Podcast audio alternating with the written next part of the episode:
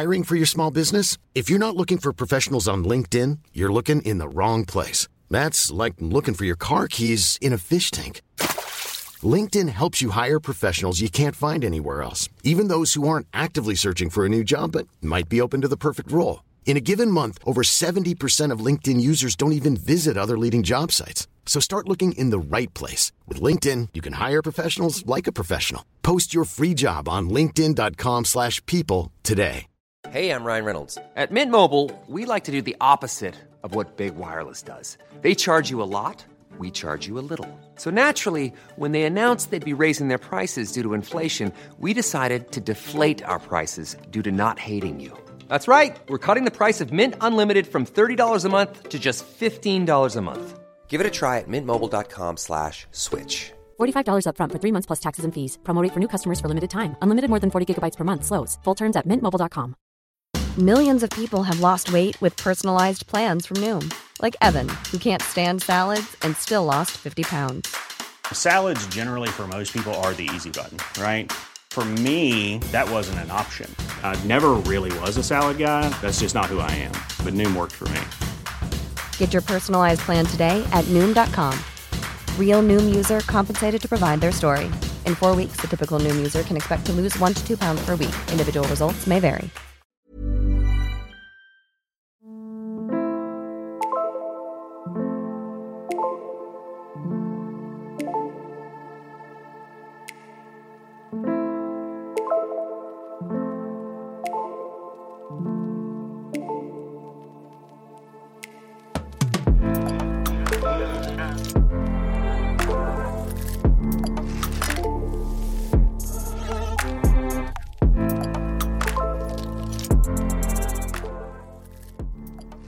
سلام، من عباس سیدی هستم و این اپیزود چهارم از پادکست پرسه است. در پادکست پرسه من هر بار از کنجکاوی‌هام، گشت و گذارهام و پرسه‌هام لابلای کتاب‌ها میگم. در پرونده دوم پادکست پرسه من سراغ شاعر و نویسنده آمریکایی چارلز بوکوفسکی رفتم. اپیزود چهارم پادکست پرسه و بخش اول این پرونده در مهر نود و نه منتشر میشه.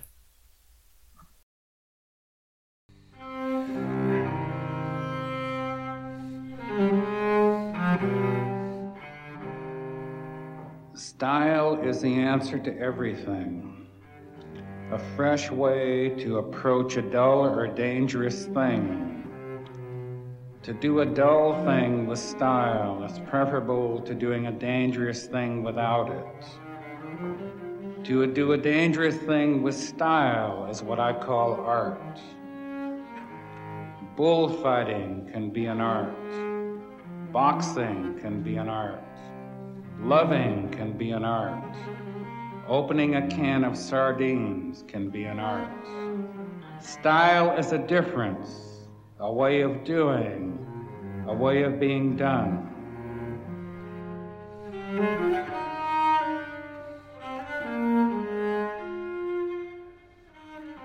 بذارید از یه نامه شروع کنم. نامه به تاریخ دوازده ژانویه هزار و نهصد و شصت و دو. جان عزیز، نامه‌های هوشمندانه و خوشخوانت باعث می‌شود بخواهم عقب نشینی کنم و بروم توی کمدی کنار مجله‌های قدیمی و پارچه‌های کهنه پنهان بشوم. اما من ادامه می‌دهم.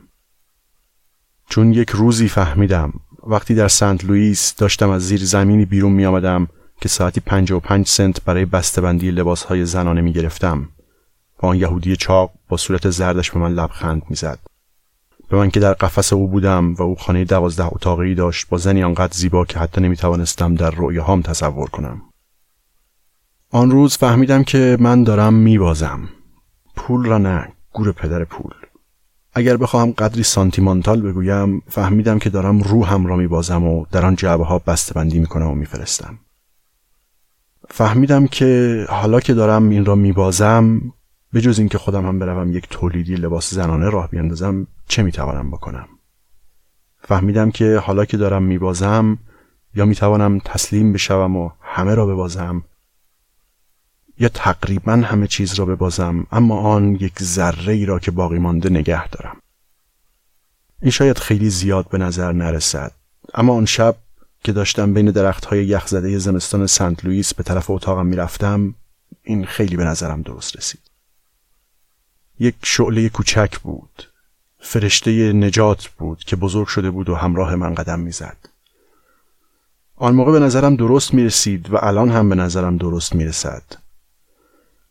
تو گفته بودی از بازنده ها خوشت نمی‌آید، اما بازنده ها تنها کسایی هستند که من شناختم. از سر کله زدن با کلاهبردارها تا قمار کردن زیر یک چراغ لرزان در آلباکرکی یا شاید هم الپاسو بود، به عنوان عضوی از گروه کارگران راه آهن. من برنده ها را نمیشناسم.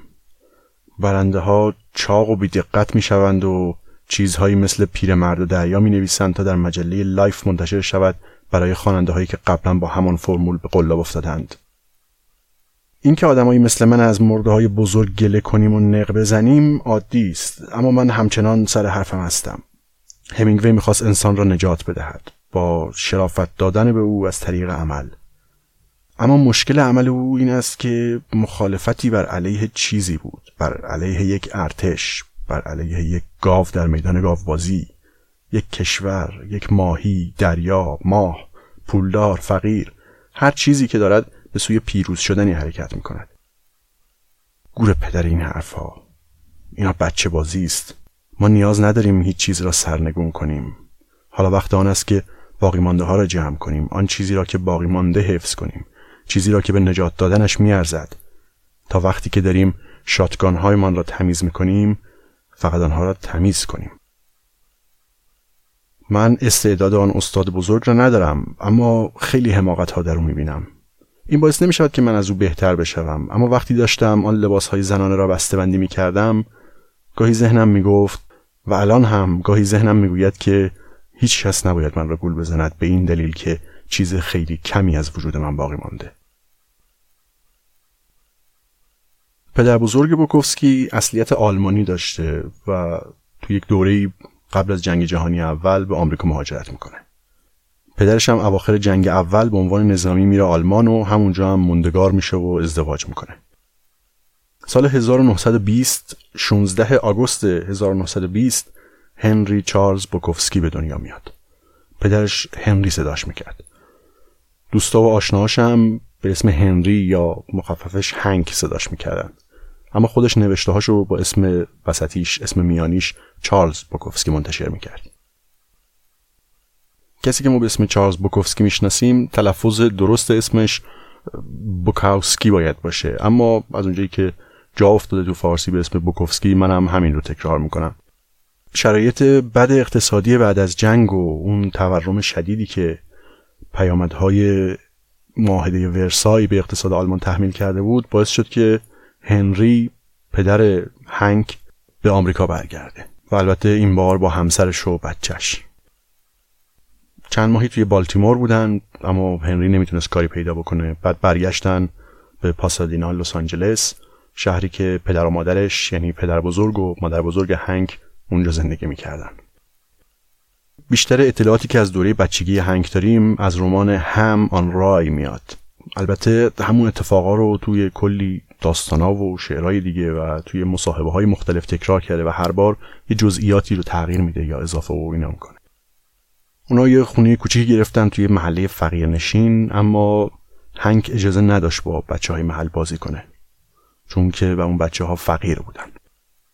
خانواده هنک هم وضع بهتری نداشتن، اما پدر مادرش تصورشون این بود که ما قرار نیست اینجوری بمونیم، جای ما اینجا نیست، ما قرار پولدار بشیم و بچه ما نباید با این بچه‌های بد هم بازی بشه. هنک به سنت تربیت بچه‌های آلمانی همیشه لباس رسمی می‌پوشید و این بیشتر باعث می شد که بقیه سر به سرش بذارن.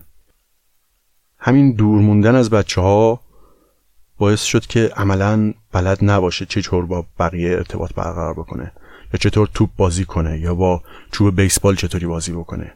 خودش میگه من احساس غریبگی داشتم، همه بچه ها می دونستن که چه کار باید بکنن، با کلی مراسم پیچیده یارگیری می کردن و مشغول بازی می شدن، چیزایی که من قانونش اصلا بلد نبودم. حتی بچه خوبا هم از من دور بودن، انگار با یک کلک و حقه‌ای من از بقیه کنده و جدا شده بودم، با یک نوعی از دیوانگی. دوره کودکی و مخصوصا دوره نوجوانی هنگ نقش خیلی مهمی تو شکل گیری شخصیتش داشته. یکی از معدود لحظه های همراه با مهربانی و خوشی که هنک از رابطه با پدرش تعریف میکنه یه روزیه که پدرش که شغلش پخش بطری های شیر بوده اسب و گاری شیر رو میاره جلوی خونه و هنکو میبره تا اسب رو ببینه. یه حب قندی تو دستش میذاره و میخواد که حب قند رو به اسب بده. پدرش خیلی آدم سختگیری بوده، مدام تنبیهش میکرده. مادرش هم از اون طرف یک شخصیت خیلی مطیع و آرامی داشته و چون بر اساس اون تربیت سنتی آلمانی مبنی بر مطیع بودن زن در برابر شوهر بار اومده بود، نمیتونسته کمکی هم به هنگ بکنه. توی یکی از خاطراتش از اولین بارهایی که از باباش مفصل کتک میخوره تعریف میکنه. میگه که مادرم اونجا کنار وایساده بود، بعدش پرسیدم بود چرا با من کمک نکردی؟ مامان گفتش که پدرت همیشه درست میگه. هنگ این خشونت پدر و سردی مادر رو همیشه توی ذهنش داشت. بارها و بارها راجبش نوشته و حرف زده و گفته بود که پدر و مادرم منو دوست نداشتن. خشونت پدرش فقط معطوف به خود هنگ هم نبود. توی یه داستانی به اسم Me Against the World یه روزی رو توضیح داره تو شرح میده که داره از دست چند تا پسر بچه فرار میکنه. بچه ها دنبالش کردن میخوان کتکش بزنن. میرسه خونه میبینه که پدرش داره مادرش رو کتک میزنه. هنگ میدوه به سمت پدرش و شروع میکنه با اون مشتای بچگونه کوچیکش بهش حمله کردن. قد پدرش هم خیلی بلند بوده و هنگ فقط مثلا به پاهای باباش میرسیده. میگه که یه لحظه یه برق قرمز و بنفشی جلوی چشام اومده و بعد دیدم که کف زمین ولو شدم. پدر فریاد میزنه که فسقلی عوضی، اینا هیچ ربطی به تو نداره. هنگ میگه حالا حس بهتری داشتم چون پدرم دیگه دست از کتک زدن مادر کشیده بود. اما برای اینکه مطمئن بشه که باباش دوباره سراغ مادرش نمیره، دوباره به بابا حمله میکنه. حالا بابا نشسته روی صندلی و این کارو هی تکرار میکنه. چند بار حمله میکنه و هر دفعه باباش با یه ضربه اینو پرت میکنه کف اتاق. چنین صحنه‌هایی، چنین خاطره‌هایی مدام توی شعرهاش تکرار میشه. خیلی سال بعدتر باربت شرودر فیلمساز وقتی داره با هنگ مصاحبه میکنه و داره یه مستندی میسازه، دوباره با هم میرن توی اون خونه، تو همون خونه کودکیش و یه صحنه‌ای رو توی توالت خونه فیلم برداری کردن. توالتی که هنگ مدام توی اون توالت از باباش کتک میخورد. هنگ میگه که اینجا اتاق شکنجه بود. اینجا بود که یه چیزایی یاد گرفتم. پیرمرد تسمه تیغ تیز کنیش رو اینجا آویزون میکرد. برش میداشت میگفت شلوار و شورتتو بکش پایین. من این طرف وای میستادم و بعد اون شروع میکرد به زدن. نمیدونم چند تا میزد، هشت، ده، دوازده، چارده. و خب تو نمیتونی جلوی گریه و فریادتو بگیری، مخصوصا که فقط شیش سالت باشه. از این اتاق خاطره ها دارم. اینجایی که الان وایسادیم و داریم حرف میزنیم جای خیلی هولناکیه. تو یه موجود کوچولویی و یک هیولای گنده‌ای داره تو رو کتک میزنه. مادرت هم وایساده داره با تایید نگاه میکنه. خیلی سخته چون جایی نداری بری و هیچ کاری هم از دستت بر نمیاد. شاید یکی از دلایلی که باز شد هنگ بتونه نویسنده مهمی بشه اینه که به یک طریقی، به یک روشی تونست بخشی از این حساسیت عاطفیش رو علیرغم شرایط تربیتی سختی که داشت حفظ بکنه.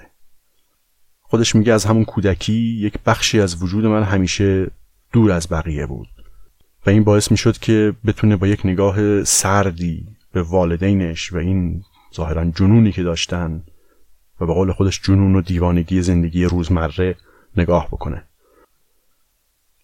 خودش توی یه نامه میگه که فکر کنم همه داستان از اینجا شروع شد، از درک نفرت انگیز این که چیز فوق‌العاده‌ای مثل نوشیدن یا نوشتن یا موسیقی کلاسیک لازم است که بتوان از چنین آدم‌هایی فراتر رفت. به خاطر همین است که انقدر زود به داستایوفسکی علاقه‌مند شدم. چون یادت هست که در برادران کارامازوف چه میگوید؟ میگوید کیست که نمیخواهد پدرش را بکشد؟ نفرتی که پدرم از زندگی در من ایجاد کرد هیچ وقت من را ترک نکرد.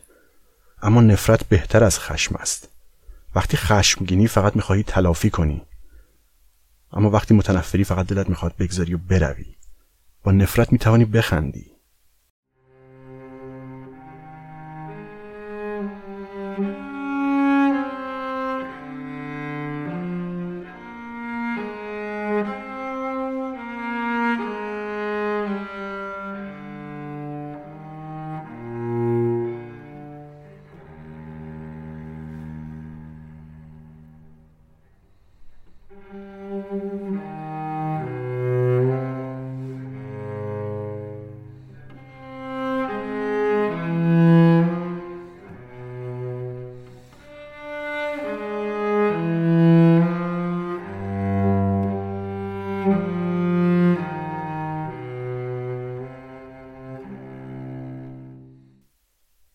این خاطره‌های کودکی رو توی داستانا و شعرهای زیادی نقل کرده. کتککاری‌های توی کوچه، وضع اقتصادی بد دوران رکود و تنهایی که ظاهراً از همون کودکی باهاش بوده. تو جاهای مختلف میگه که هیچ دوست نزدیک و صمیمی نداشته. موقع برگشتن از مدرسه با یه پسر کوچیک و ضعیفی همراه میشده و بچه‌های قلدر هر روز میادن اون پسر رو میخواستن اذیتش کنن و نهایتاً هم کار به کتککاری میکشید. وضع درسیش توی مدرسه خیلی بد نبوده، اما یکی از زندگی نامه‌نویساش میگه که ظاهراً یک نوعی خوانش پریشی یا دیسلکسیا داشته. تو بعضی از شعراش میگه که میگه جای حروف رو تو کلمات نمیتونم درست تفکیک بکنم یا ترتیب درست حروف رو تشخیص بدم. و البته چون دیسلکسیا هنوز شناخته شده نبوده، معلم‌ها هم فقط فکر میکردن که این یا خنگه یا تنبله. اون اولین خاطره کتک خوردن از پدرش هم ظاهراً از ماجرای یه نامه‌ای شروع میشه که معلم برای والدینش نوشته و توی نامه گفته که این پسر شما تنبلی میکنه و به درس توجه نداره و اینجور چیزا. این درگیری با پدر توی سالهای بعدش، توی دوره رکود اقتصادی که وضع مالی خانواده هم خیلی خرابه، هنگ هم نوجوانه، عملاً تبدیل به یک نزاع قدرت بین هنگ و پدرش میشه. وقتی خاطرات هنگ رو از کودکیش مرور میکنیم، هیچ حرف و خبری از بازی و اسباب بازی نیست. تمام توجه و تمام خاطرات معطوف به والدینه و نفرتی که از اونا داره. درباره مادرش هم میگه که زن ساده‌ای بود، شاید حتی ساده‌لوح بود. حرفایی که یادش داده بودن باور کرده بود و هوشیاری یا شاید اراده اونو نداشت که خودش رو از اون وضع نجات بده. از سن یازده سالگی صبح شنبه وقتی بقیه بچه‌ها داشتن فوتبال بازی می‌کردن، هنگ باید چمن‌های حیاط رو کوتاه می‌کرد و با یک روش معینی که پدرش می‌خواست باید اینا رو طوری کوتاه می‌کرد که حتی یه ساقه بلند روی چمن‌ها باقی نمونه. تعریف می‌کنه که بعد از تموم شدن کار پدرش میومد چهار دست و پا کنار چمن، سرش رو پایین می‌آورد و نگاه می‌کرد ببینه یه ساقه باقی مونده یا نه، و خب طبیعتاً همیشه یه چیزی هم باقی می‌موند. حتی اگه یک ساقه باقی مونده بود، برنامه تنبیه و کتک زدن برقرار بود. پدرش داد میزد، آها دیدم یکی جا انداختی. خود هنگ توی یه نامه‌ای درباره خشونت پدرش میگه که این رفتار پدرم برام خوب بود، منو برای دنیای واقعی آماده میکرد. میگه یک چیزی که آنها به من یاد دادند این بود که وقتی اتفاق بدی میافتد زیاد گریه و زاری نکنم. آنها من را برای چیزی که در انتظارم بود آماده کردند، برای ولگردی، جاده، تمام آن شغلها و سختیها. از همان اوایل زندگی چیز نرم و نازکی نبود و سختی بقیه زندگی هم دیگر برایم تعجبی نداشت. تو دوره بلوغ صورت و بدنش دچار یک نوع خیلی شدیدی از آکنه میشه، طوری که همیشه سینه و پشتش و صورتش همیشه زخمیه. بالاخره میفرستنش برای درمان به بیمارستان. طی یه دوره چند ماهه‌ای هفته چند بار توی بیمارستان روی سر و صورتش کار میکنن، روی تنش کار میکنن، جوش‌ها رو خالی میکنن، بعد پانسمان میکنن و باز یه دو روز دیگه از نو.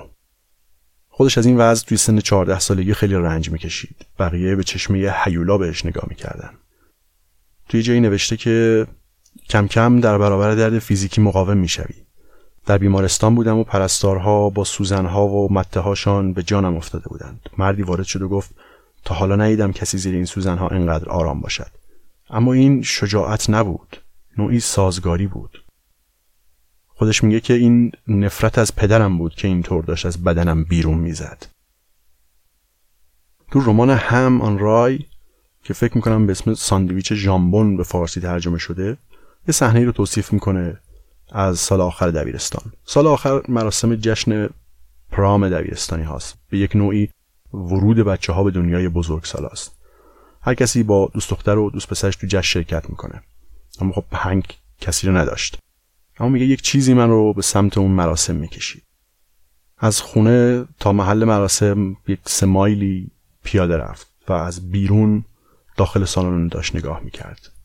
متعجب بود که چطور هم کلاسیاش، اینا که بچه مدرسه‌ای بودن، چطور ناگهان به آدم بزرگ تبدیل شدن، طوری که اصلا نمیتونست اونا رو بشناسه. پسرا کت شلوار پوشیدن، پاپیون زدن، صاف وایسادن و خیلی با اغراق مؤدبانه رفتار میکنن. دخترها شبیه زنهای بالغ شدن، بزرگ، دوست داشتنی، و در حین دیدن همینا متوجه تصویر خودش توی شیشه میشه که داره به اونا نگاه میکنه. جوشا و زخمای روی صورتش، پیراهن کهنه. احساس میکنه مثل یک حیوان جنگلیه که جذب نور و صدای اونجا شده و از جنگل اومده بیرون. میگه که رفتار اون پسرها و دخترها خیلی طبیعی و متمدنانه به نظر میرسید و نمیفهمیدم که اینا از کجا یاد گرفتن که اینطوری برقصن یا اینطوری محترمانه با هم گفتگو کنن. انگار همه یه دانش پنهانی داشتن که من ازش بیخبر بودم.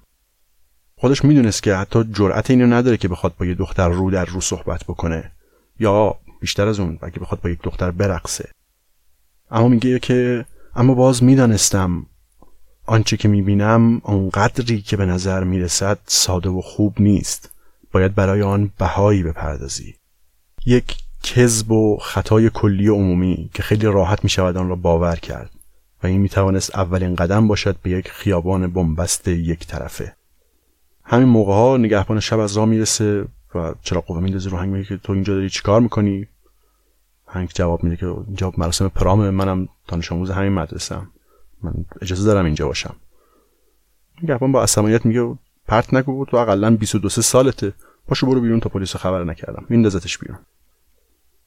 رابطه هنگ با الکل از دبیرستان شروع شد. یه دوستی داشت به اسم بالدی که اولین بار اون بهش الکل داد. خودش درباره اولین تجربه الکلش میگه رشد کردم، عظیم شدم، قدم چهار متر شده بود، مرد هیولایی شدم و در قلبم احساس فوق‌العاده‌ای داشتم. زندگی عالی بود و من قدرتمند بودم. به بالدی گفتم پسر این خوب چیزیه و همین از همان موقع به قلاب افتادم. از حدود هفده سالگی شبا یواشکی از خونه میرفت بیرون و با یک گروهی از رفقاش میرفتن به مشروب خوری. مشکل موقع برگشتن به خونه بود که باید تو حال مستی بدون اینکه مامان باباشو بیدار بکنه به زور از لای پنجره وارد خونه میشد. خیلی هم زود توی جمعای مردونه توی بارها محبوب شده بود و دقیقاً دلیل محبوبیتش این بود که اصلا براش مهم نبود که محبوبه یا نه. و دلیل دیگه‌ش این که هر چی هم مشروب می‌خورد، هر نوعی هم مشروب می‌خورد، انگار واقعاً مست نمی‌شد. هیچ چیزی انگار نمی‌تونست اونو از اون حالی خارج کنه که خودش بهش میگه مرد منجمد، فروزن من. سریع متوجه شد که میتونه از این تواناییش توی خوردن حجم زیادی از مشروب پول در بیاره. وقتی هجده سالش بود هر هفته یه چیزی بین پانزده تا بیست دلار از مسابقه‌های مشروب خوری توی بارها پول در می آورد. هر از گاهی هم به خاطر همین مستی‌ها با پدرش درگیر می‌شد. بعضی از این درگیری‌ها رو توی داستان‌ها و شعرش آورده با یک جزئیاتی که هم خیلی دردناکه و هم گاهی اوقات خیلی چندش‌آور. وقتی هفده سالش بود یه شب مست برگشت خونه. در زد، مامانش پرده رو زد کنار با فریاد گفت اون مسته، بازم مسته. بعد صدای پدرش شنید، دوباره دوباره مست اومده. پدرش اومد پشت پنجره، گفت که تو مایه خجالتی و من اجازه نمیدم بیای تو خونه. هنگ میگه که در باز کن وگرنه در میشکنم. دوباره همین حرفا تکرار میشه. هنگ میره عقب و محکم میاد خودشو میکوبه به در. خودش میگه عصبانی نبودم، فقط کاری رو کردم که باید انجام میشد. در ترک میخوره و پدرش هم برای اینکه جلوی شکست شدن در بگیره بالاخره رضایت میده و در باز میکنه. تو همین دوره دبیرستان تصادفاً کتاب خوندن رو شروع میکنه و خیلی از نویسنده هایی رو کشف میکنه که بعدنها مایه الهامش شدن و خیلی به سبک و سیاقش تأثیر گذاشتن، مثل جان فانته یا همینگوی مخصوصاً. درباره جان فانته میگه که اون تأثیر خیلی بزرگی روی من گذاشت. سبک نوشتنش رو دوست داشتم، باز و ساده و روشن بود و پر از احساس. واقعاً روش نوشتن خوبی داشت. جان فانته بعداً به الگوی خیلی بزرگی برای هنگ تبدیل میشه و حتی یه جا توی جمله خیلی نادری میگه که فانته کسی بود که از منم بهتر مینوشت. با خوندن این کتاب‌ها با الهام از همینگوی، از دی اچ لارنس و نویسنده‌های دیگه‌ای که کشف کرده بود، توی کالج شروع کرد به نوشتن داستان کوتاه. ما نمیدونیم که این داستان‌ها چی بودن یا چقدری خوب بودن. اما همین داستان‌ها هم باز مایه درگیری بودن توی خونه. هنگ نوشته‌هاش رو توی کشوی لباساش قایم می‌کرد و هر از گاهی پدرش توی بازرسی‌های اتاقش اینا رو پیدا می‌کرد. یه روز وقتی هنگ داشت برمیگشت دید که مادرش دورتر از خونه با اضطراب منتظرش وایساده و بهش گفتش که پدرش از عصبانیت همه وسایل هنگ رو از خونه انداخته بیرون. لباساش، کاغذاش و همینطور ماشین تحریری که موقع رفتن به مدرسه روزنامه نگاری بهش داده بودن. پدرش فریاد میزد که کسی که تو خونه من زندگی میکنه اجازه نداره چنین چیزایی بنویسه. مادرش هم هلهلکی یه پولی کف دستش گذاشت و گفت که بره یه جایی اتاق بگیره تا پدرش آروم بشه. هنگ پولو گرفت اما ادامه داد رفت سمت خونه و جوری که پدرش بشنوه به مامانش گفت که بگو بیاد بیرون تا مغزش رو خورد کنم. بعدم وسایلش جمع کرد و رفت. توی یه برخورد دیگه پدرش یکی از داستاناشو پیدا میکنه و میخونه. هنگ تعریف میکنه که داستان آورد و گفتش که داستان کوتاه خوبیه. همین. داستان درباره یه مرد پولداری بود که بعد از جر و بحث با زنش از خونه میرفت بیرون، میرفت که یه کافه‌ای، اونجا مشغول تماشا و دقت روی جزئیات میشد، پیش خدمت، آدما، وسایلی که مثل فنجون و اینا روی میز بودن. بعد میرفت به سمت خونهش به استبلی که توش اسب خیلی محبوبشو داشت. میرفت به اسبش سر بزنه. اما اسب یه لگدی میزد به سرش و اون میفته و میمیره. هنگ میگه این برخورد، این که پدرم اومد گفت چه داستان خوبیه، این نزدیکترین لحظه بین من و پدرم بود. تو اون دبیرستانی که هنگ بود، یک سال بالاتر از اون کسی دیگه هم بود که بعداً نویسنده شد به اسم ری برادبری. اما چیزی که برادبری از تجربه دبیرستانش گزارش میکنه با چیزی که هنگ میگه زمین تا آسمون فرق داره. هنگ واقعا باور داشت که اونقدر زشته، مخصوصا به خاطر زخما و آکنه‌های روی صورتش و تنش، که هیچ دختری حاضر نیست بپذیرتش و خود این باور باعث میشد که اگه هم شانسی با یه دختر با دختره داشته باشه این شانس از بین بره. تو کل دوره دبیرستان و کالج با هیچ دختری معاشرت نداشت و این خجالت‌ها تا مدت‌های طولانی هنگ رو تو برخورد با زن‌ها طلسم کرده بود. تو همین دوره که مصادف با اوجگیری حزب نازی تو آلمان، هنگ جذب تبلیغات آلمانیا میشه. اما این جذب شدن در حد خوندن مجلات و اخبار باقی میمونه. خودش میگه که بخشی از این علاقه به دلیل تعارض و تقابلی بود که با پدرم داشتم. پدرش با اصلیت آلمانی طرفدار آمریکا بود. پس خب هنگ حتما باید باش مخالفت میکرد. محله که توش زندگی میکردن جزو محله‌های حاشیه‌ای و در حال ساخت بود. نه جای خیلی فقیری بود، نه جای مرفه. خودش میگه وقتی به خانه برمیگشتم هر بار عده‌ای دنبالم میآمدند و تهدیدم میکردند که با من درگیر میشوند. برای نجات خودت هم که شده باید در چنین وضعی یک کاری بکنی وگرنه هر روز کتک میخوری. پس من شروع کردم به کتک کاری و دیدم که در این کار خیلی هم بد نیستم. بهتر بود که کتک را بزنم تا اینکه بخورم. از اینجا تصویر مرد سرسخت شروع میشه، تصویری که هنگ از خودش میسازه و توی شعرها و داستاناش ما میبینیم. There's never been a faster or easier way to start your weight loss journey than with PlushCare. PlushCare accepts most insurance plans and gives you online access to board-certified physicians who can prescribe F D A-approved weight loss medications like Wegovy and Zepbound for those who qualify. Take charge of your health and speak with a board-certified physician about a weight loss plan that's right for you. Get started today at plushcare.com slash weight loss. That's plushcare.com slash weight loss. plushcare.com slash weight loss. Burrow's furniture is built for the way you live. From ensuring easy assembly and disassembly to honoring highly requested new colors for their award-winning seating, they always have their customers in mind. Their modular seating is made out of durable materials to last and grow with you. And with Burrow, you always get fast, free shipping. Get up to sixty percent off during Burrow's Memorial Day sale at burrow.com slash ACAST. That's burrow.com slash ACAST. burrow.com slash ACAST.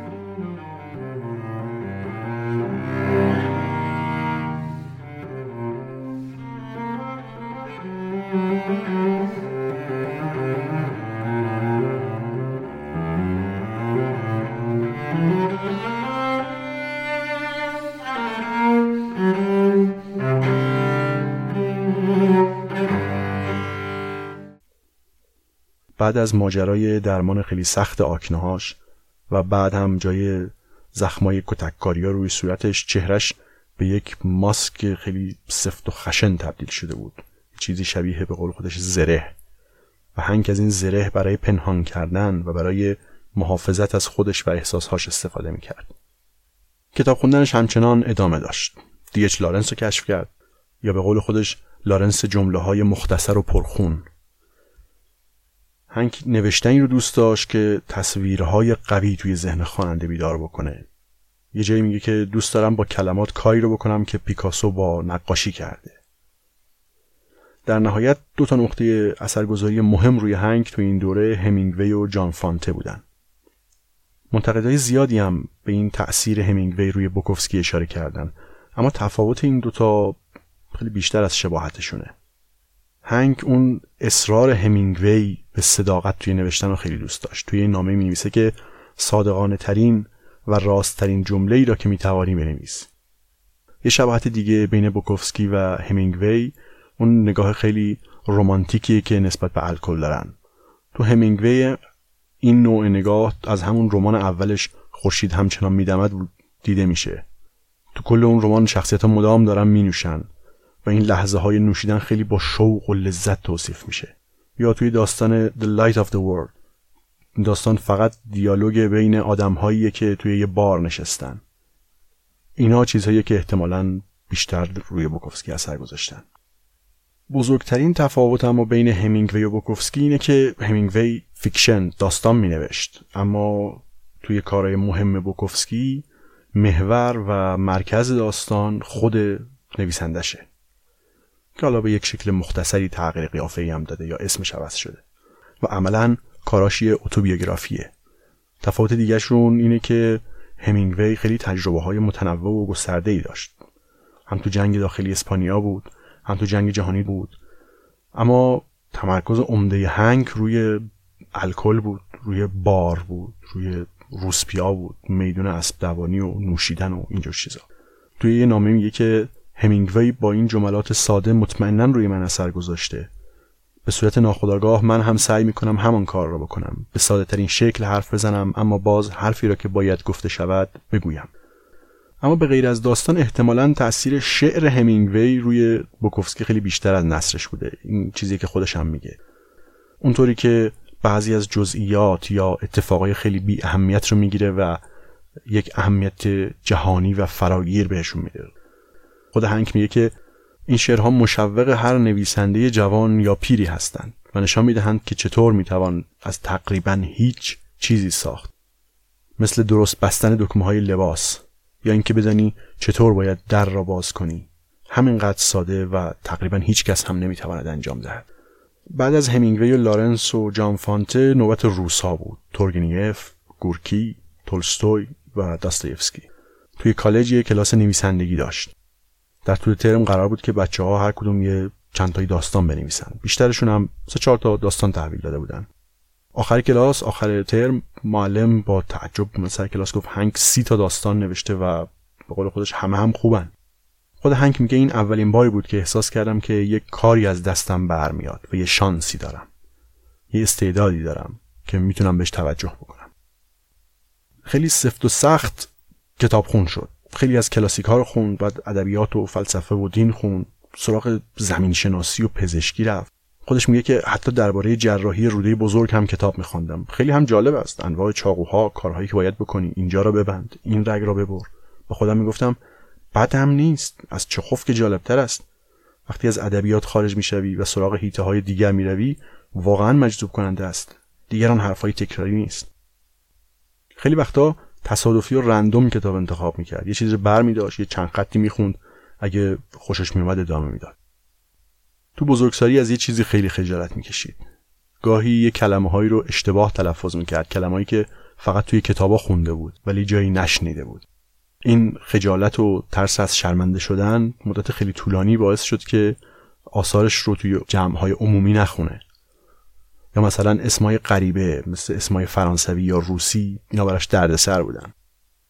سال هزار و نهصد و سی و نه رمان از غبار بپرس، Ask the Dust از جان فانته منتشر شد که البته اون اولش ریویوهای خیلی خوبی هم براش ننوشتن. سبک زندگی جان فانته و همینطور سبک نوشتنش خیلی روی بوکوفسکی اثر گذاشته بود. خودش میگه که فانته خدای من بود. فانته مدت خیلی طولانی برای انتشار آثارش مشکل داشت. هیچ وقت مدت طولانی سر یک کاری نمیموند. خیلی سخت کار میکرد اما اصلا هم دوست نداشت کار بکنه. و با همین نوع زندگی از شرایط بازار کارهای سطح پایین و اون خشونتی که توش وجود داشت خبر داشت. بوکوفسکی عملاً جنبه‌های مختلفی از زندگی فانته رو زندگی کرد. به جز اون بخشی که فانته به عنوان فیلمنامه‌نویس رفت به هالیوود و پولدار شد و به قول بوکوفسکی خودشو فروخت. از همون دوره کالج هنگ شروع کرده بود که داستاناشو بفرسته برای مجله‌های ادبی مثل مجله اتلانتیک مانثلی یا مجله نیویورکر. تا اواخر دوره کالج برنامه‌ش اینجوری بود که توی یه مسافرخونه ارزون قیمتی اتاق داشت و شبا رو به نوشیدن میگذروند که معمولاً هم به کتککاری ختم میشد. رفته بود تو یه محله ارزون قیمتی اتاق گرفته بود که یه زمانی جان فانته هم همونجا زندگی میکرد. همون زمانی که جان فانته داشت سعی میکرد خودش رو به عنوان نویسنده تثبیت بکنه. بوکوفسکی این فانتزی رو داشت که منم هم دارم همون راه جان فانته رو میرم. هر از گاهی مادرش میومد به دیدنش و مدام نگران حال و احوالش بود. خیلی نگران این بود که هنگ با زنای ناجور، مخصوصا یه زنی که تو همون طبقه همسایه هنگ بود، رابطه داشته باشه. مدام بهش هشدار میداد که ممکنه مریض بشه. اما در واقعیت هیچ خطری هنگ رو تهدید نمی‌کرد چون اصلا زنی در کار نبود. اون همسایه‌ای هم که مادرش نگرانش بود، فقط گاهی برای مشروب نوشیدن میومد سراغ هنگ. توی یه ماجرای بامزه صاحبخونه هنگ گله میکنه به مادرش، میگه که این زیاد کتاب میخونه، چند دفعه در طول شب کتاب از دستش میفته روی این کفپوش چوبی و ما طبقه پایینیم بیدار میشیم. بعد از کالج که هنگ خیلی وضع مالی خوبی هم نداشته، به کمک یکی از آشناهای مادرش یک کاری تو راه هم پیدا میکنه. این شروع یک زنجیره تقریباً بیپایانی میشه از شغلهای خیلی ساده، کارهای کم مهارت و سخت که در دوره طولانی هنگ به صورت پراکنده و ناپیوسته بهشون مشغول بوده. توی داستانهای مختلفی، مثلا توی یه ستون هفتگی که سالیان بعد توی یه مجله داشت به اسم Notes of a Dirty Old Man، یادداشت‌های یک پیرمرد هرزه، مدام به این دوره برمیگرده. یک ماجراهایی رو هر بار یک داستانی رو از این دوره دوباره روایت میکنه. توی یکی از این ماجراها در طول شب تو قمار کردن یک مبلغ قابل توجهی برنده میشه. بعد که بساط قمار جمع میشه، دوستش بهش میگه که این آدما اینا آدمای خطرناکیه، اینا برای گرفتن پولشون برمیگردن. ها هنگ هم همون موقع اول صبح وسایلشو جمع میکنه، سوار اتوبوس میشه و راه میفته به سمت نیو اورلان. درست معلوم نیست دقیقاً چقدر این داستان واقعیه، اما به هر صورت سال چهل و یک و بعد از ماجرای پرل هاربر و اینکه آمریکا رسما وارد جنگ جهانی دوم میشه، هنگ به قول خودش میزنه به جاده. خودش میگه مثل کرواک به جاده زدم. به راه افتادم چون جایی برای رفتن نبود. به رفتن ادامه دادم چون همه چیز زشت بود. تنها چیزی که میخواستم این بود که جایی اتاق کوچکی پیدا کنم و یک بطری شراب و شروع کنم به نوشیدن. این شروع یک دوره جدیدی از زندگی بوکوفسکیه. تو این دوره به شهرهای زیادی از آمریکا مسافرت میکنه. هر بار یه مدتی توی شهر میمونه، یه کمی کار میکنه و بعد میره جای دیگه. بیست و یک ساله، تنها، دو هزار مایل دور از خونه، توی یک صبح بارونی میرسه به نیو اورلان. میره تو قسمت ارزون قیمت شهری اتاق کرایه میکنه. تعریف میکنه که توی اون طبقه دو تا دختر تو انتهای اون راه رو زندگی میکردن. چند باری به من گفتن پاشو بریم بیرون با هم بگردیم، اما هنگ همیشه رد میکرد. اونقدر خجالتی بود و از ظاهرش و از رفتار خودش انقدر نامطمئن بود که اصلا نمیدونست چطور میتونه با یه دختر معاشرت بکنه. بعد از یه مدت هرچی که پول داشت خورد و نوشید و بعد مجبور شد بره دنبال کار. تو این دوره مدام از یک شغلی به یه شغل دیگه میره. هر کاری هم چند روزی یا چند هفته‌ای، یکی دو هفته‌ای دوام داره. دفتر پخش روزنامه، چاپخونه، انبار قطعات ماشین و خیلی کارهای دیگه. تعداد این شغل‌ها اینقدر زیاده که واقعاً ممکن نیست بشه ردشون رو گرفت. بعد از نیو اورلان میره میامی بیچ، بعد نیویورک، سنت لوئیس، فیلادلفیا، سان فرانسیسکو، لس آنجلس، دوباره نیو اورلان، دوباره فیلادلفیا، باز سان فرانسیسکو، باز لس آنجلس، چند شب توی ایست کانزاس سیتی. این شهرها هم مثل همون شغلها بعد از یه مدتی به یک زنجیره طولانی خیلی غیر قابل تفکیکی تبدیل میشه. خودش فکر میکرد که دیگه تا آخر عمر مشغول همین شغلاست و تنها راه برای اینکه از دیوونه شدن خودش جلوگیری کنه و یک ذره ای از وجود خودش رو حفظ کنه اینه که مدام شغل عوض کنه. فرقی نداشت که هر کدوم از این شغلا چقدری بد بودن، فقط باید تا کمترین حدی که میشد کار بکنه. این تصویر مرد تنهای سرگردان، این تصویر توی ادبیات مدام تکرار شده و بوکوفسکی هم خودآگاه یا ناخودآگاه داشت این تصویر رو تکرار میکرد. توی میامی بیچ یه بار پنج روز بود که غذا نخورده بود. با آخرین پولی که داشت یه نون خرید و کلی هم تو ذهنش نقشه کشیده بود که چطور اینو لقمه کنه تیکه تیکه و ازش لذت ببره. رفت توی اتاق محقر موش‌زده‌اش، بستر باز کرد و دید نون حسابی کپک زده. نون انداخت کف اتاق، گرفت خوابید و فردا صبح که بلند شده بود موشا هر چیزی که میتونستن خورده بودن و فقط کپک‌ها باقی مونده بود. خودش می‌نویسه در بدترین اوقات، در بدترین شهرها هم اگر میتوانستم اتاق کوچکی داشته باشم، اگر میتوانستم در اون اتاق کوچک را ببندم و با جالباسی و تخت خواب و پرده های پارش تنها باشم، کم کم احساس خوبی در من پیدا می شد. احساس دست نخورده ی زندگی منفرد. با خودم هیچ مشکلی نداشتم. مشکلم با چیزهای آن بیرون بود. صورتهای آن بیرون. زندگی های هدر رفته و ویران. آدم هایی که به ساده ترین و راحت ترین راه نجات چنگ می انداختند. به کلیسا، دولت، خانواده، سیستم آموزش، سیستم سرگرمی، شغل‌های هشت ساعته و کارت‌های اعتباری، با اینها خودشان را دود می‌کردند. بستن در یک اتاق کوچک یا صبح تا شب نشستن توی یک بار، راه من برای نگفتن به همه آن چیزها بود.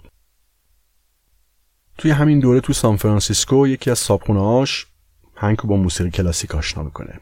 یه گرامافون ساده بهش میده و یه صفحه‌ای از سمفونی پنجم بتهوون. به تدریج گوش دادن به موسیقی کلاسیک موقع نوشتن به یک عادتی براش تبدیل میشه که تا آخر عمرم همراهش باقی میمونه. رادیو رو روشن میکرد، روی یکی از ایستگاه‌های موسیقی کلاسیک میذاشت که مجبور نباشه خودش انتخاب بکنه و شروع میکرد به نوشتن. تو فیلادلفیا وقتی بیست و سه سالش بود برای اولین بار رابطه جنسی رو تجربه میکنه. به قول خودش با یه روسپی سیصد پوندی. تو این مدت هر هفته سه چهار تا داستان کوتاه مینوشت و بیشتر پولش هم صرف تمبر و پاکت میشد برای فرستادن این داستانا به مجله‌های ادبی مختلف مثل مجله استوری یا آتلانتیک مانثلی. اما همه داستاناش رد میشدن.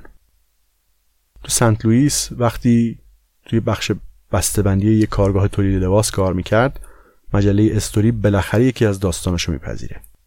انتظار داشت توی پاکت مثل همیشه نامه رد باشه. اما وقتی خوندش سردبیر توش گفته بود یکی از داستاناش رو به اسم Aftermath of a Rejection Sleep قراره توی شماره مارس و آوریل سال چهل و چهار چاپ کنن. دیگه رویاهاش محقق شده بود. مجله استوری اون موقع مجله خیلی مهمی برای داستان بود. به قول خودش اصل جنس بود. وقتی داستان توی استوری چاپ بشه یعنی دیگه آماده ای.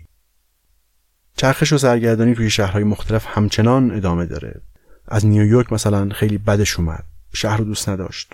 بعد بی قضایی و رد شدن مداوم داستانا همه باعث شده بود که خیلی افسرده بشه. تعریف میکنه یه روز که تو خیابون داشت راه میرفت، بی پول بود، تو فکر خودکشی بود. به قول خودش نه به خاطر شکست هنری بلکه به خاطر شکست در زندگی، به خاطر همه اتفاقهایی که افتاده بود و همه اتفاقهایی که نیفتاده بود.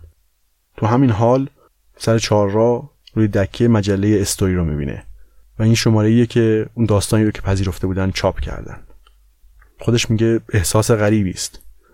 باور کن وقتی بیست و چهار سالت است و نیمه دیوانه ای یا اصلا در هر زمانی احساس عجیبی است. مجله استوری بابت داستانش بیست و پنج دلار بهش پول میده و بعد یه مدیر برنامه ادبی هم میاد بهش پیشنهاد میده که امور ادبی هنکو مدیریت بکنه. هنک میگه که من هنوز آماده نیستم و واقعا هم آماده نبوده.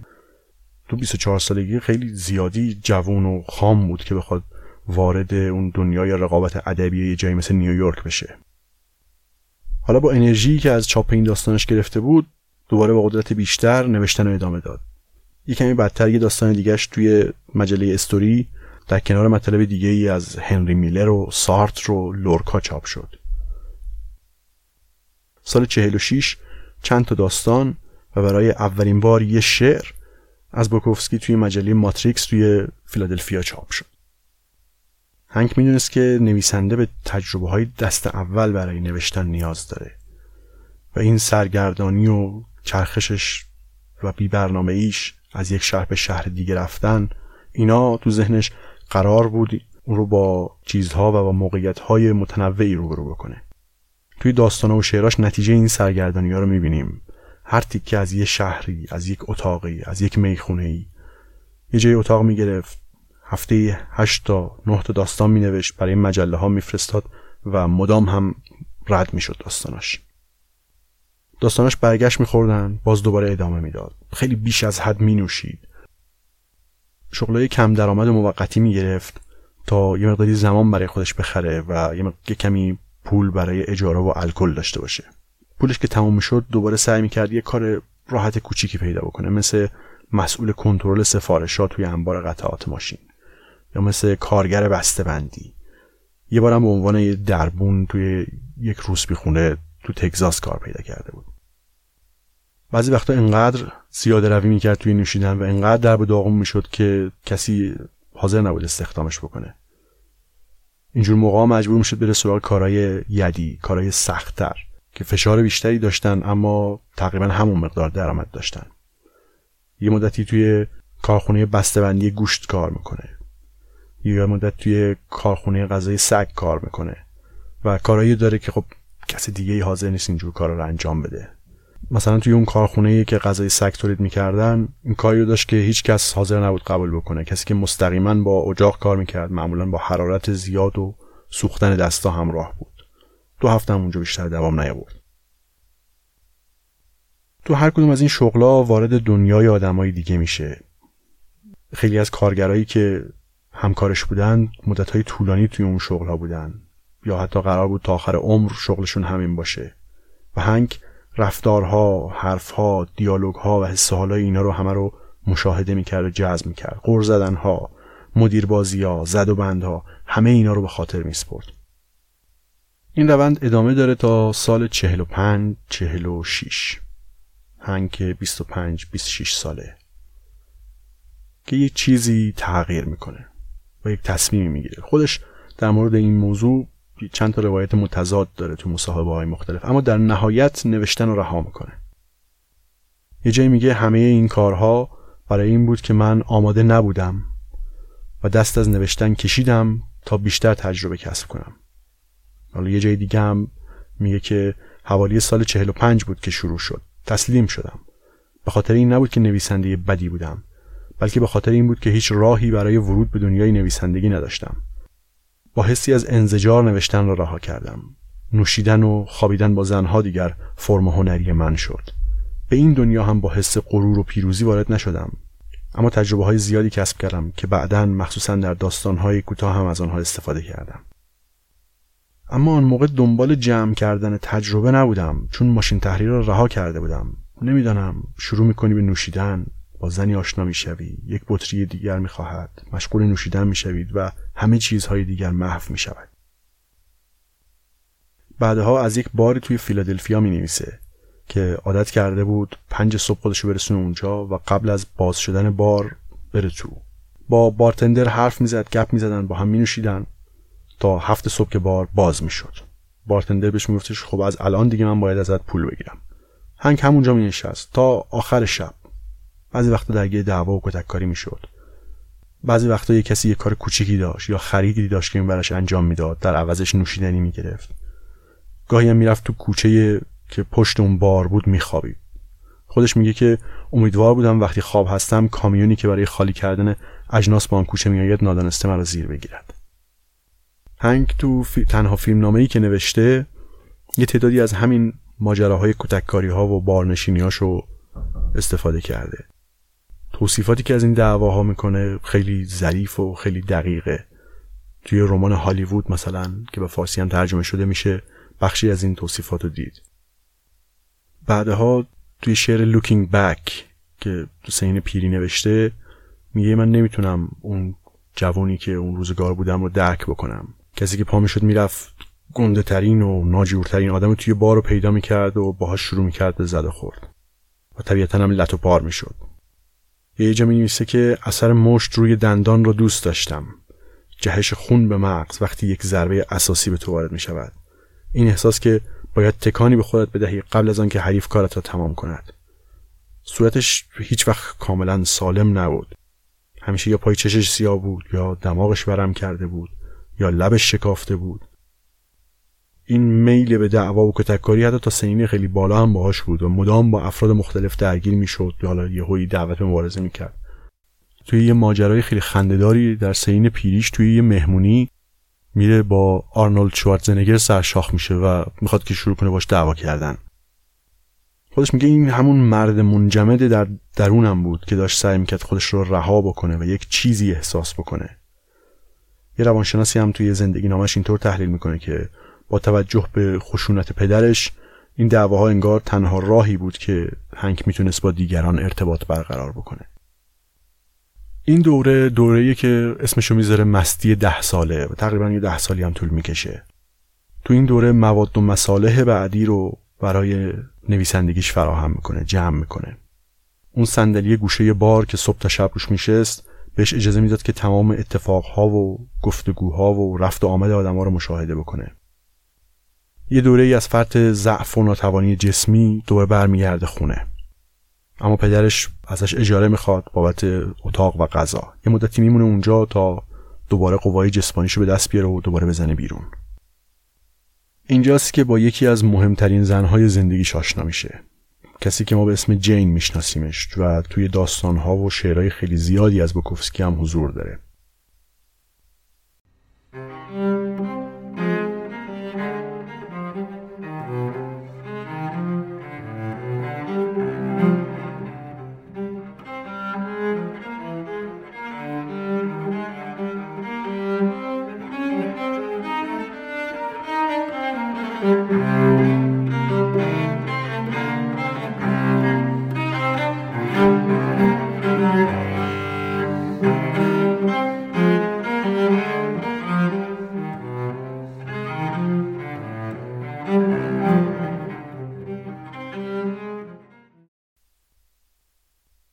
جین یه زن آسیب دیده و سرگردانی بود در مرز روسپیگری. هنگ از آشناییشون تعریف میکنه، میگه که یک نوعی حساسیت دیوانه‌وار داشت که چیزی را میفهمید، این که بیشتر آدم‌ها ارزش هیچ چیزی را ندارند و من هم همین را احساس میکردم. این زمینه مشترک ما بود.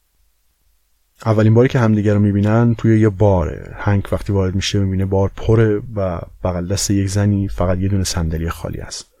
از بارتندر سوال میپرسه، میگه که این کیه؟ بارتندر جواب میده که ولش کن، دیوونه است.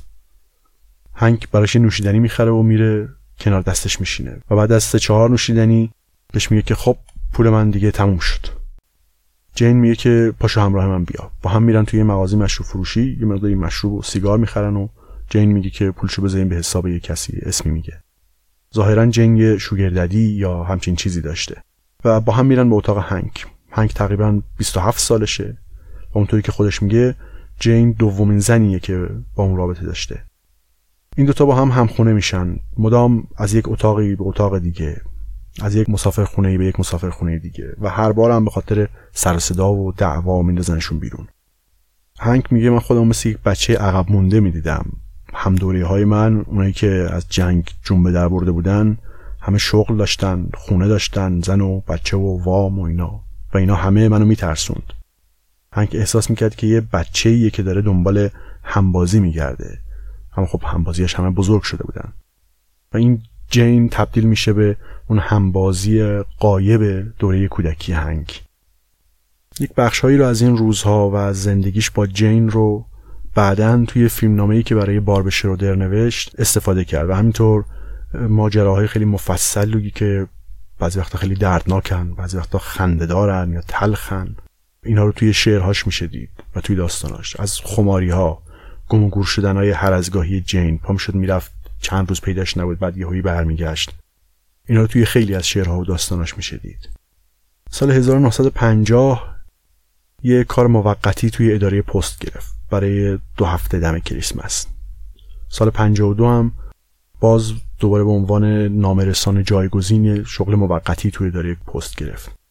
برنامه کاریش اینجوری بود که بعد از اینکه بار ساعت دو نیم شب تعطیل میشد، باید خودش رو تا پنج و نیم صبح میرسون به اداره پست تا کنار بقیه اون نامرسانای موقتی منتظر بشینن تا ببینن که کار بهشون میرسه یا نه. البته خب وقتی هم کار بهش میدادن خماری و بیخوابی نمیذاش کارشو بکنه. خاطرات این روزا رو بعدن توی رمان اداره پست نوشت، پر از صحنه‌های واقعا از فرط تلخی خنده‌دار. تو همین دوره علاقه هنگ به اسب دوانی و شرط بندی روی اسبا شروع شد، اون هم از پیشنهادی که جین بهش داد. این علاقهش به شرط بندی روی اسبا هم چیزی بود که در کنار الکل و, و موسیقی کلاسیک تا آخر عمر همراهش بود. رابطه با جین هم خیلی رابطه پرفراز و نشیبی بود، خیلی درگیری با هم داشتن. جین سنش خیلی بیشتر از هنگ بود، قبلا ازدواج کرده بود و بچه هم داشت و زندگیش با هنگ بیشتر براش حکم یک شرایط راحت برای زندگی بود تا یک رابطه عاطفی و عمیق. هنگ هفت سال با جین زندگی کرد و اولین تجربه هاش از مفهوم عشق و از دلشکستگی رو با جین به دست آورد. حالا سی و پنج سالش بود، اوضاع جسمی خیلی خوبی نداشت و در طول این سالها عملاً بدنش رو مصرف کرده بود. هر از گاهی یه دلدردی داشت اما توجهی بهش نمی‌کرد. اون تصویری که از خودش داشت به عنوان مرد سرسخت و طبیعی هم بود که به این دلدرد توجه نکنه. خودش می‌نویسه فقط روی درد ویسکی می‌ریختم و به دنبال کار خودم می‌رفتم. کارم هم مست کردن بود.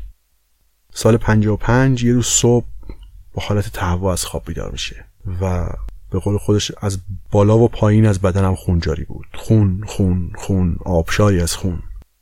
سعی میرسوننش به بیمارستان، میبرنش به بخش خیریه یه بیمارستانی و یکی دو روزی طول میکشه تا اصلا بهش رسیدگی بشه.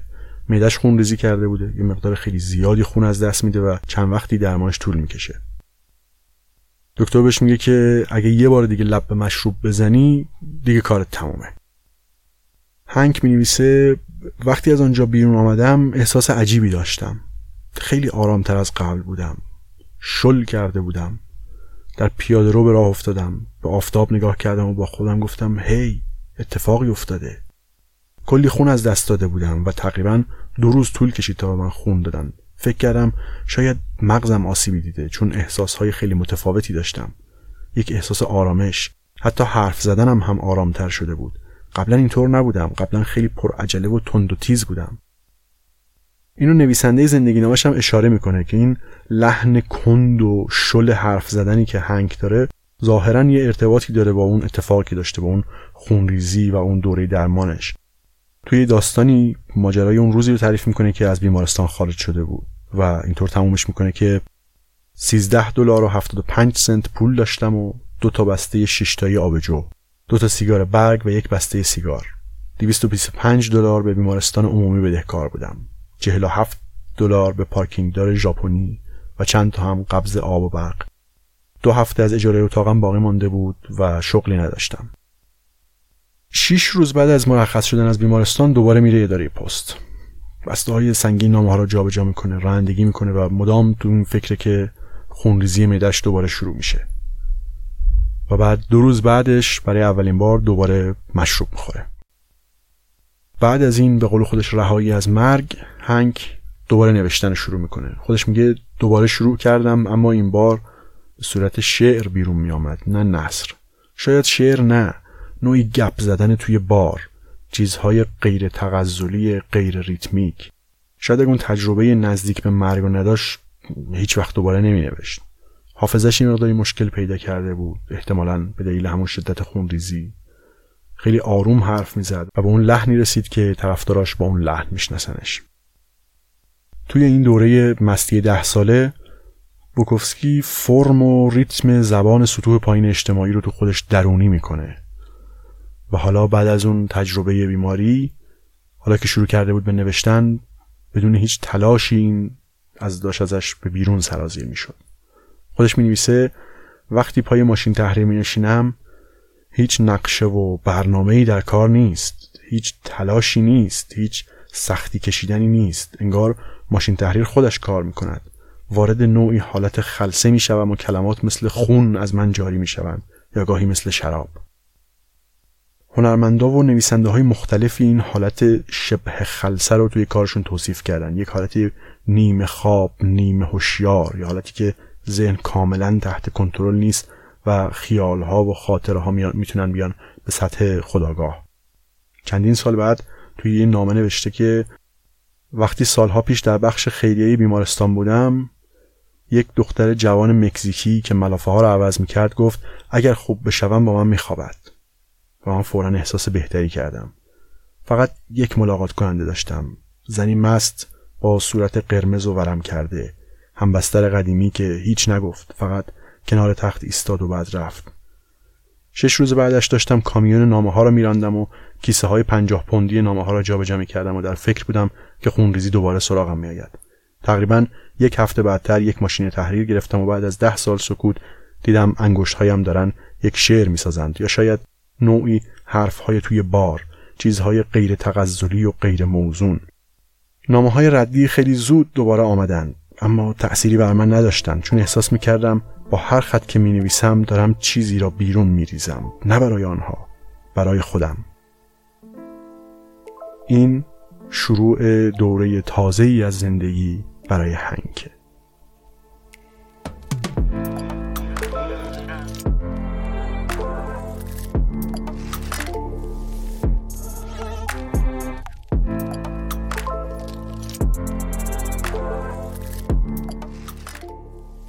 چیزی که شنیدید اپیزود چهارم پادکست پرسه و بخش اول از پرونده چارلز بوکوفسکیه.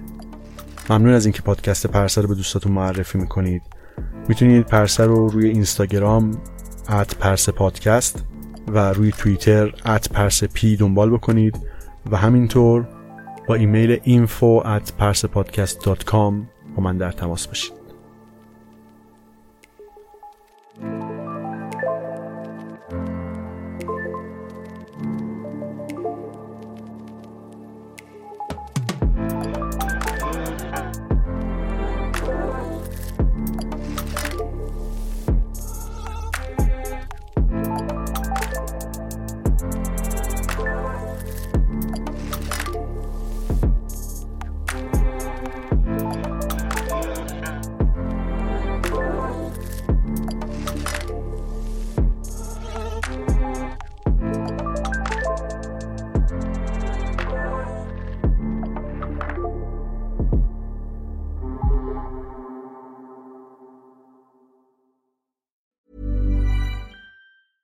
Hi, I'm Daniel, founder of Pretty Litter. Did you know cats tend to hide symptoms of sickness and pain? I learned this the hard way after losing my cat, Gingy. So I created Pretty Litter, a health monitoring litter that helps detect early signs of illness by changing colors, saving you money and potentially your cat's life.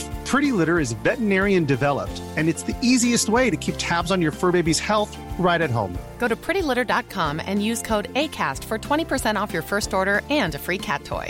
Terms and conditions apply. See site for details. Planning for your next trip? Elevate your travel style with Quince. Quince has all the jet-setting essentials you'll want for your next getaway, like European linen, premium luggage options, buttery soft Italian leather bags, and so much more. And it's all priced at fifty to eighty percent less than similar brands. Plus, Quince only works with factories that use safe and ethical manufacturing practices. Pack your bags with high-quality essentials you'll be wearing for vacations to come with Quince. Go to quince dot com slash pack for free shipping and three sixty-five day returns.